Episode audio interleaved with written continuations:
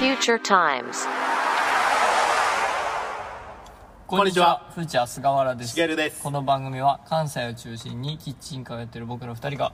えーざっくばらんにいろんなことについてお話しする番組となっております。お疲れ様でおす疲れ様です。えー、本日ははい2月の24、はいえー、ただいま、久久々ですね、桜子の花館に出店した直そう後ですねに収録してます。はい久しぶりじゃないですか、出店直後のそうっすね収録。喋り足りないってねうん言ってますからあ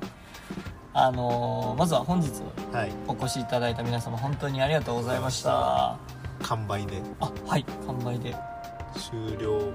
あれですね予定時間よりも早くちゃ終わっ早てく終しまいわまっしてしまって嬉しい悲鳴たありがたいですねで3連休の中日はい快晴ということもありつつもう、んえーカカオとコーヒーで、はい桜子の花館でやっていたはいの終了1日前はいと、あと多肉植物はい販売会販売会とフリマもとフリマっていう、その集客にうん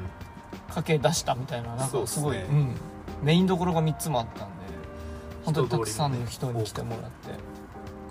ってで何より嬉しかったのが、はいやっぱりインスタを見てくれてる人がうん来てくれたりとか、嬉しかったですね僕らのことを思い出してくれてるっていうかねそうそうそうそうそうきっかけでうんありがたいですよねありがたかったです本当に嬉しかっうたしもしよかったら、んはいフォローしてますって言ってくれたらはいめちゃくちゃ嬉しいねあそのあそれはそうですねうん隠さずうん隠さずこんな話しやすい2人もいないと思うんでなんかそれで言うとその僕は昨日久々に「探偵ナイトスクープ」見てうんその20年前にピザを露店でやってましたっていううんうんあの人がいてうんうんで一回辞めちゃったんですってやっぱ現実を知ってうんうんでももう一回再起を振るって今16年続いているピザ屋さんが大阪市にあるらしいででそれなんできっかけで始めたかっていうとうんその当時初っ端にやってた時の小3ぐらいの男の子うんうんの子がずっと来てくれて、うんうんでその子にまあ言えてないとうんうん言わずにその時去ってしまったっていうので会いたいみたいなうん依頼内容でうん見つかったんですよね結果、うん見出会つかっえたんだて出会えて、うんでお互い思い出してないってうんその20年前の少年も覚えてるってすごいなと思って確かに忘れてるよなんかそれが僕らの活動ともちょっとリンクする部分もあって僕もうるってきっちゃってなああふーちゃんの活動をそしうてて何かきっかけでそういうことも起こるんじゃないかと思ってね確かにそう考えるとワクワクするといかそうそうそうそう夢があるな夢があるなとなんか僕らの20年がどうなってるか分からんすけど確かきっかけにはなってる可能性もにうんあったり、ふーちゃんさん見てちょっと始めてみようとかうんなんかでしあの出店中もそのおじさんいたじゃないですか定年したおじさんがあいたびっもくりした、ね僕もなんかやりたくてみたいなうん、ちょうど先週そのセミナーとかに行ってそうそうって言われて「ええー」みたいな「65なんだけどいけるかな?」みたいなこと言われて「うんいけますよ」いみけたいなますよね実際やってるしね俺でもうんら僕ら3年目じゃないですかはい今年そういう人が現れてもいいのかもねうんうんうんもしかするとそうですねだし俺らも影響を受けるキッチンカーとか、そうですね活動してる人たちに会えるのかもしれないしなんか今回はすごいワクワクが、楽しい出店でしたうね、ん、思い出してくれてるんだっていうのと、うん思い出される存在なんだってういう、んなんか嬉しい回でしたねうんまた今後もはいあの鶴見緑地にはそうですね縁がありますよねはいまた帰ってくるのでそうですねまだあの情報解禁前なんですけども、帰ってきますそうですね、はいその周辺には出るぞっていうはいはいなのでお楽しみにはいということで今回ちょっと話したいというかもう僕激ハマりしたネットフレックスは久々出てきて最近ねあんまりこうエンタメとかうんうもんそんなにこう興味が薄れてたんですけどうんうーんネットフレックスで久々にこうランキングを見てて、うんなんか気になるなーみたいなのがあってうん「忍びの家」っていう、うんうんうんまあ、日本を題材にしたうんネットフレックスの作品があるんですけど、うんもうみあの8話なんですけどうんあのこの2日ぐらいで瞬殺で終わってえ1話何1話45なんか日本のドラマぐらいの多分コマーシャル切ったぐらいやと思うんですけどちょうどいいちょうどいいでしょなんか韓国では1時間半とかあるじゃないですかあ長い40話とか長いだからでこうおかわりしたくなる感じね、うんうん8話やからうん、うんうんで各健人さんが主演なんですうんよね、で題材的には日本の忍者うんうんもう分かりやすいじゃないでうすんか、で服部半蔵忍者服部君と、うんうん風磨幸太郎、まあ、すごいライバルみたいなんうで、んうん松江服部半蔵の松江は各県との家族みたいなファミリーうんで一回こう忍者を辞めた期間があったけどまた国家に戻されてみたいなうんっていうストーリーが始まっていくんですけうど、んまあ、分かりやすい内容でうんうん見ててもハラハラしたりで今の現代の忍者みたいな感じなんですよね、うんだからストーリーもすごい作り込まれてて、うんだからあの興ざめするのがうん結構 CG バリバリ使ってとかあなあんかそれも CG もお金ないからうんこう雑に作ってたりとうんうかんあるじゃないですか、うん日本のやつってそういうわあけるでよなはなくてあーまあ基本アクションでこう CG もあんまり使わずうあの見てて今っぽいしうん銃もバンバンしたりとかしない、うんうん日本でこういう事件があったらこうなるだろうなみたいな感じやったんで、うんすごい見ててなんかほんまにあるんかなみたいなほんまにいるんかなみたいなんああドキドキするドキドキする、でケントがもう普段は違う仕事をしててうんジュースの入れる補充の人みたいなへえ仕事をしてるみたいな感じやったんですねあ忍びながらね忍びだからだかあら普段はプライベートの仕事があってだから一緒ですよねフーチャーとああ平日サラリーマンでででキッチン画面 ない我々はだから忍びあ言っちゃう言っちゃダメあそう か殺される消される消されますよダメだよねこのポッドキャストだそうからそうですでだからそれも誰がけどその裏切るかそんなんもあちるょんっでとすよ話変わるけどはいしげる君忍びだよねそう考えるだって会社の人にあんあーま言ってないんでしょあんまり言ってないです本当に数は限られてますねうんうんそういう意味では忍びながらこれをやってますうんどういう気持ちなのそのあー土日何やってんのとかって聞かれるでしょそのうんだけど僕は世を忍ぶ姿だからさ姿はうん僕は実家の手伝いって言ってますその農作業とかがあって実家の手伝いしてますってあ土日そうはみんな偉いねみたいみんな偉いねっていうのなそうみんな偉いなみたいなあ今時そういうのあ親孝行まあちょっと田舎の方なんでちょっと米とか手伝いさせてもらって忍んでんね忍んでますねあ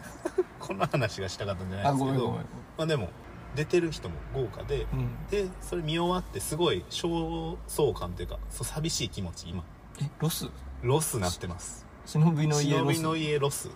になってて、うんでちょうどもう本当に先週ぐらいもう23日前の話なんですけど YouTube をこうスクロールしてたら山田孝之さんが出てきて、うんで山田孝之さんは各検討に対抗する風磨幸太郎の派閥のうーん役なんですよね、山田孝之さんってあの裸全裸監督かうん全裸監督とか、うんいろんな結構ウォーターボーイズオとーかダーボーイズとかも名作とか出てるじゃないですか新宿さんも出てたねあそうそうであとあれじゃないですかあセカチュウのセカチュウもやし、うん金貸しのあ牛島君牛島くんとかもあるし電車男も出てたね電車男もそう結構だからすごい作品ばっかりに出てるじゃないですか確かに河川敷に荒川荒な川んなんとかなんちゃらみたいなのとあかー結構面白いところもやったりとか漫画原作ばっかじゃない 確かうんにでも、うんその対談があるから見てみようと思ったでその対談の相手がうんオリラジやったんですよ、うんで藤森とあっちゃんうんであっちゃんの YouTube って結構講義系が多くてうん去年見てる人なん多かいよな多いいですよね、うんで去年なんか結構セット作って宮迫さんとこう対談みたいなのをうんあっちゃんの方でやってて、うんで次藤森くんのうん YouTube の方でなんかしたいみたいなあっちゃんが言っててうんでその企画が時間と場所だけ山田孝之さんに伝えて企画内容言わずこう仲いいがいいからねうんうんであっちゃんに合わせたい人みたいなんで読んだんですよ山田孝之さうんうんんでなんか普通のトーク対談みたいなうんうん感じになって、うんで山田孝之さんになんで今どういうモチベーションで仕事してるとか、うんそういう話の対談をしていく流れになって、僕も忍びの絵を見たばっかやったんで、うんその作られた経緯みたいなところもうんで山田孝之さんって18の時にうんうん俳優日本の業界って同じ期間にすごいドラマを撮るんですって、うんいろんなうん7作やってたりとかうん4作やって、だから1個のことに対する熱量みたいなのがあんまかけられへんみたいなうん全て120とかうん100%以上の熱量で俺は仕事ができないっていうので、んすごい多分ウォーターボーイズの時18で売れっ子になった確かに時に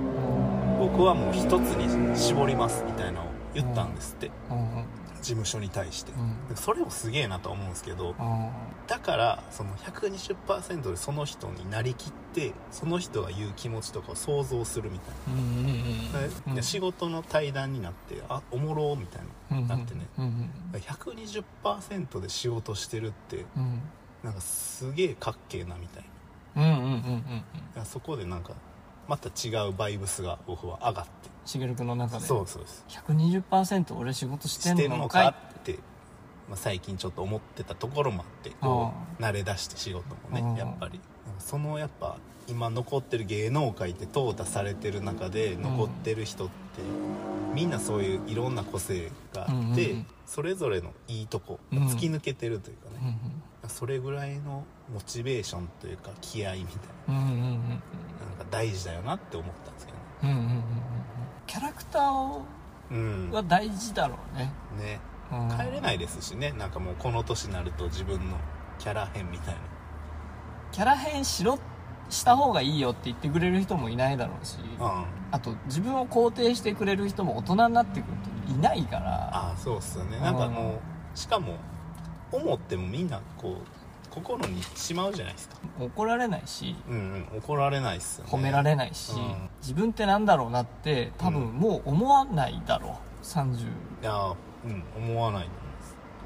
思います20代とかさ多分周りの目を気にしてるからさ言えるけどさはもう言わないしいうん言われないしもう悩まなくなるんじゃないだからしげるくんは結構稀なケースなんじゃないああ今話聞いてたらうん再度こうキャラクターを意識しようとかさ120%仕事しようとうん、かいやなかなかそのスイッチの入れ方はういいよねん、だからね、うん僕はやっぱりここは宣言していかないとダメだと思ってやっぱ結婚してうんやっぱその23年前はすごいストイックに僕は体を絞ってたじゃないですかボディメイクしてますそうですあの世話さんからうんこれ食べるって言われても、いやいらないです確かにもう水しか飲まないです本当だってそう本当そんな感じだったよねなんか感じやったじゃないですかちょっとイラッとしたもんそう これ食べたらとかあいやこれあのななんとか何々分なんで大丈夫ですとか言ってなんでその数字でロジカルに説明してくる別にいいよみたい痩せる痩せるとか言ってやっぱその時からもうブクってまた戻ってましてなうんで痩せるって言ってもまた甘えちゃうご飯食べちゃう、食べちゃう美味しいかおら腹ねパンパンにしたいタイプなんでで寝たい寝たい甘いものも好きお菓子も好きなんですけどやっぱりいっぱい食べる君が好き今炒める君が好きなんですけど、もう僕はやっぱ言わなあかんと思うこういう公の場で痩せますと、急にいや言っていくことが大事やなと思ってお宣言していってうんもしね仮に来た時になんかちゃうなとかあれそのなんか丸っこいなとか思われるじゃないですかうんもし聞いてる人がうんだから出店の時あったりとまああかっしたらたりねとか、もうそれは世話さんよくよく見てるから、うんあれ変わってねえじゃんとか思うじゃないですか、うん一番近くでうね、ん、だから痩せます夏までうん何見た目が変わったら OK だから合格ライン決めましょうよ合格ラインは腹筋 を割る今割れてないの割れてないですよ、本当にうん、もう本当に割れてないで全然割れてないすはいじゃあ夏までには腹い筋をムキッとさせるってことムキッと体脂肪率で言うとうんあのー、11ぐらい今にします今じゃないですよ今は11やったら今は22ぐらいマジでありますマジありますえ22を11時11 11は言い過ぎたんでいやでも腹筋割るってなったら11ぐらいいかなその思ってる腹筋にはならないんですよへえ割ろうと思ったら15切れば割れるんですよああでもそれはうっすら割れてんなですけど11はあのピキッ細マッチョみたいおえいけるおうじゃあやろうよあじゃあ分かった分かっな、はい、た1313 13でいいですか、うんえどうすどっちどっち俺はちょっとごめんああなんか砂糖水を足しちゃってる感じがするけど甘くしてる感じがするけどでも13やったら結構いい腹筋ができますどっちがいい11と13 13いやでも13でも結構頑張らなダメですからね今今の僕からしたらああポチャキからしたポらチャキからしたら結構頑張りますよ13は夏ね夏なんで夏っていつ ?7 月7月今2月末なんで4ヶ月後 5, 5ヶ月ぐらいじゃまあ7月ぐならいい7月7末ぐらい抹茶マッチョ体脂肪率13ね13でそのそれまではなんうかんその話題ももうここで封印しましょう、ああそ途うする中経過もなしなしいいで120%すねはい120%そうがですね仕事も頑張120%るやるしプライベートというかね、うんそっちも頑張る、いいねいい連鎖をこうするように確かにありがとうございます忍びの家から忍びないからその YouTube 見て感化される感化されまし僕もねたはいちょっと感化されたあるんですかありましてはい先週の日曜日に人生初はい、はい、東京ドームに行ってきました東京ドーム、はいオードリーの「オールナイトニッポン」のえあイベれントに行ったんすか行きましたえあれすごい人数やったらしいですすねごかったネットニュースでうん後輩が当ててくれてーただすごい注釈付きおうステージ全部見えないかもみたいな席だったんでもうそれでもいい現地に行こうとはいはいそれぐらい俺オードリーの「オールナイトニッポうン」ん毎週聞いててうん結構日常の支えというはいかはいはいもう好きすぎるみたいなえでドーム行ったらさ5万人びっちり埋まっててー、さえ「オールナイトニッポン」一つの番組を聞いてる人がー、うんうんこんなにいるんだっていそううのっすねに俺ちょっと感動してまず泣いたのうんえー、そこでうん始まる前にみんな同じなんだみたいなあみんなラジオ聞いてあはいはいはい集まった人たちなんだでうーってなってで登場して2人、でノーゲストえ普え通にドア玉からはラジオいつも通りのラジオが始まって最初オープニングトークみたいなのやって、いはいはい聞いたことあるオードリーの「オールナイトニッポ聞いたことはありますはいン」オープニングやって、うん CM うん若林さんのうんフリートークゾーン、はいはいはい CM うん春日のフリートークゾうーン、んでコーナーみたいなそれ通りの進行だったの5万人いるからさうんどんな感じなのかなと思ってはいで登場とかまあすごくて、うんバーみたいなで若林さんのフリートークゾーンになった時に、うんあやっぱ東京ドームだなと思って声声結構響くなみたいな感じだったんだけどだんだんだんだん集中してきて全員がえ俺もー、え本当にラジオ聞いてる感じになるー、ねえすごいドームでで真ん中のちっちゃいステージではいいつものラジオブースが組まれててそこで話してるんだけどすげえなってで若林さんが持ってきたフリートークがこの1年間東京ドームに向けて体力作りをしてたとうーんでロードバイクを買ってうんひたすらチャリンコ走っててリトルトゥースっていうそのリスナーに会ったはいはらステッカー配ってたりとかして、えー、すでだけどおじさんだからもう行きたい場所もないし、ごいうんただ自転車走るだけでモチベーションが上がらないおーくなっちゃったんだって、はいはいはなんかわかるじゃんいうん何のためにやってんだろうみたいな、でそこで若林さんがひらめいたのが何か目的があったら俺は体を動かせるって思ったうんうからん、ウーバーイーツ始めたんだってえええで5万人の「ええ」だっー、ておーウーバーやってさみたいなえー、ほんまにやってたんですねで企画とかじゃなくて企画とかじゃなくてうん本当にプライベートうでん登録してはいはい免許証登録してへーあのバッグ買ってうんっていうフリートークをしてざわついてで目的があったらそうだからずっとウーバーやっててでもよくバレなかったっすよねあ今日一人だけリトルトゥースバレたってえでもそこで投稿したりとあかで絶対東京ドームで言うからあやめてくれっつそうそうそうってだけどそれ以外の人たちを普通に配達してバレないんですねバレなかったみたいっへていう話とかがあえってすごいなんかお互い好きなことをやるみたいなうんうん若林えっと春日はプロレスではいフワちゃんと対う決、んで若林さんは DJ うんをやるはいヒップホップ好きだうから、ん東京ドームで DJ やって、で「ライトハウス」っていう番組が Netflix であって、星野源と2人でやってる、はいはいはいでそれの主題歌で若林さんがラップをしてるんだけうんど、その曲が流れた時に後ろから星野源うが出てわーすごいきてってなって、うんで星野源と一緒に「ポップウイルス」とか歌ってうみわーたいめちゃめちゃいいっすねなうわーみたいなあのポイルスもあの若林さんのラップバージョンであーめちゃめちゃいいっすねでしかもラップも東京ドームバージョンえー、あの違うんすねラジオでやったやつと全然違うあーめちゃめちゃいいっすでねうわーみたいな本当にラジオが好きでよかったって思ってで最後最後の最後に、うん漫才を30分して30分すごっでそれが超面白かった、え最後の挨拶の時えに、うん、エモくなるかなと思ったのはいはいはたまにあるからい、うん、だけどもう全部オール笑いで全部つなげてって最後の最後に若林さんがぽつりと「やっぱ人間って夢があると違いますね」ってなった時になんか俺ハッとしてうんなんか夢を持ちなさいとか、うんたくさんあったけど、うんなんかスッてその言葉が入ってきて、うん夢があるからなんか東京ドームっていううん夢というか目標があるからウーバーも頑張れたというかだからなるほどなるほどここに立つためうにん準備してきて、うんうん仕事も飽きずにやってこれたっていううのがそのんぽつりつぶやいた一言がうん「夢って大事ですね」ってう言んってだって仕事飽きたとか言ってたからその人がえ東京ドームに向けて企画してすごいなみたいなやっぱ夢あります ー夢唐突に俺あんまなくてうん昔からあそうなんですね夢を将来の夢とかあるって言われてもうんなんかのらりくらりはいはいはい高校の時はサラリーマンになることとかだったから、ええとか幸せな家庭を持つことですとかなんか言ってあ言ってたから40過ぎのうん若林さんが「やっぱ夢って大事だなって思いました」って言った時のそれでこんなすごいエンターテインメントを見せられてうんすごいなぁみたい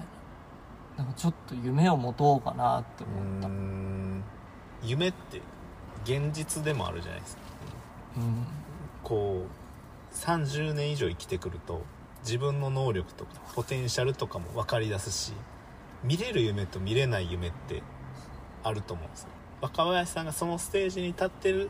からのからの夢とかうんうんもあるし、今の僕らから東京ドームにうんっていう夢も見れなくもないですけどすごい人からバカにされると思うんですようんうんそれだけの重圧を叶えたいほど東京ドームに出たいんかみたいうんうんうなんところもあるし、もちろんもちろんまあ、大小あるとは思うんですけどねう、ん今じゃあ例えばサッカー選手やったらワールドカップ出たいとかうんうん僕の夢でしたうんうんすごい聞こえいいですけどうん普通のサラリーマンの人とか普通に生きてる人の夢ってなんなんやろなって今聞くと思うかもしれないですだから5万人うんのうち1人は俺その言葉で刺さったんだね俺は、うん夢って大事ですねって言われた時に、夢っていいですねってうん普通に声に出して言っちゃうぐらい、うんなんかそうだよなみたいななんかバイタリティ生きるためのバイタリティ、うん目標もうビジネスとかじゃなくてじゃないうんキラキラとした自分がワクワクする夢ってなんかちょっと一回考えてたいなってジーンってきちゃって、うんでその最後に「星野源のお友達」っていうその「オールナイトニッポン」用の主題歌うんに載せて過去1年今日までのドキュメンタリーみたいな映像がバババババって出てうんその中にウーバーやってる若林さんとかはいろいろバーって出あてー会議してる若林さんすげえなみたいなそこまでやったらすごいなみたいなでまた多分あの2人は5年後とかまた次の目標に行くと思うしうん次の夢をそうですね叶えるんだろうなと思って夢って本当に今をの生活に彩りをつけてくれるんだろうなみたいなだから俺も120%何かをやうりんきった方がうんうんうん、なんかいいなって、うんそのオードリーの「オールナイトニッポン」を見た時にちょっともうなんか燃え尽きじゃないけど、うんない涙がちょっと止まんなくなっちゃってえなんか夢ってなんだろうみたいえなうだんけどそれがお涙ちょうだいじゃなくてうん笑って感化されて、うんかっこいい人たちを見た感じだったからなんか不思議な感じになっちゃってうん音楽のライブじゃないからトークライブまだあかそうらですねあれはすごい行ってよかった見てよかっうんた帰りそのまんま飲み行ってうん話足りなくてえ後輩と3時ぐらいまで部屋飲みしえてええすごい夢ってなんだろうなみたい なでまた会えるんだなラジオでって思ったらいいですねすごい不思議なそつうながっていきますしまた来週お会いしましょうって言って終わったからえそうだみたいなえうんでみんな帰ってくんだこの5万人はそれぞれの生活にそうですね超いいイベントだったから開示ポッドキャストとしてはうん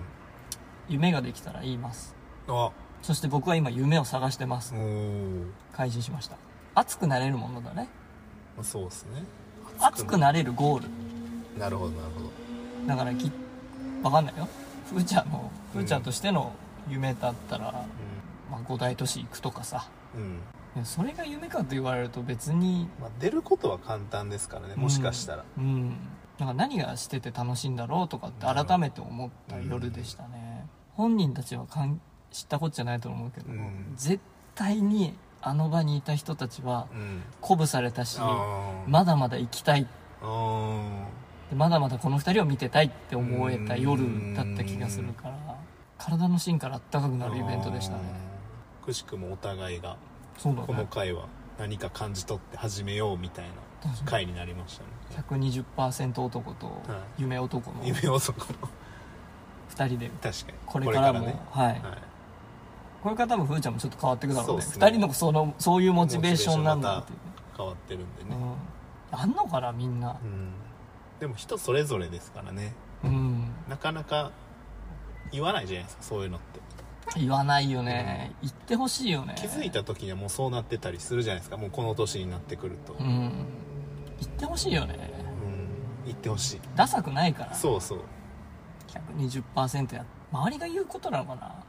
まあそうなんですよねそれはあるんですよね言ってるやつダサいですよねだからこれ120%やってるっていうの はダサいねいや確かにでも夢は言ってってほしい夢は言ってほしいですねうん確かに確かになんかみんなの夢聞き てーマイホーム建てるとかでもいいけど、うんもっとそういうのじゃないでしょだかそうそうそうそうそうそうわかりますよなんか誰かを熱くさせる夢らうん誰かうん応援したくなる夢うん誰かに影響を与える夢うをん持ってる人と話したいわ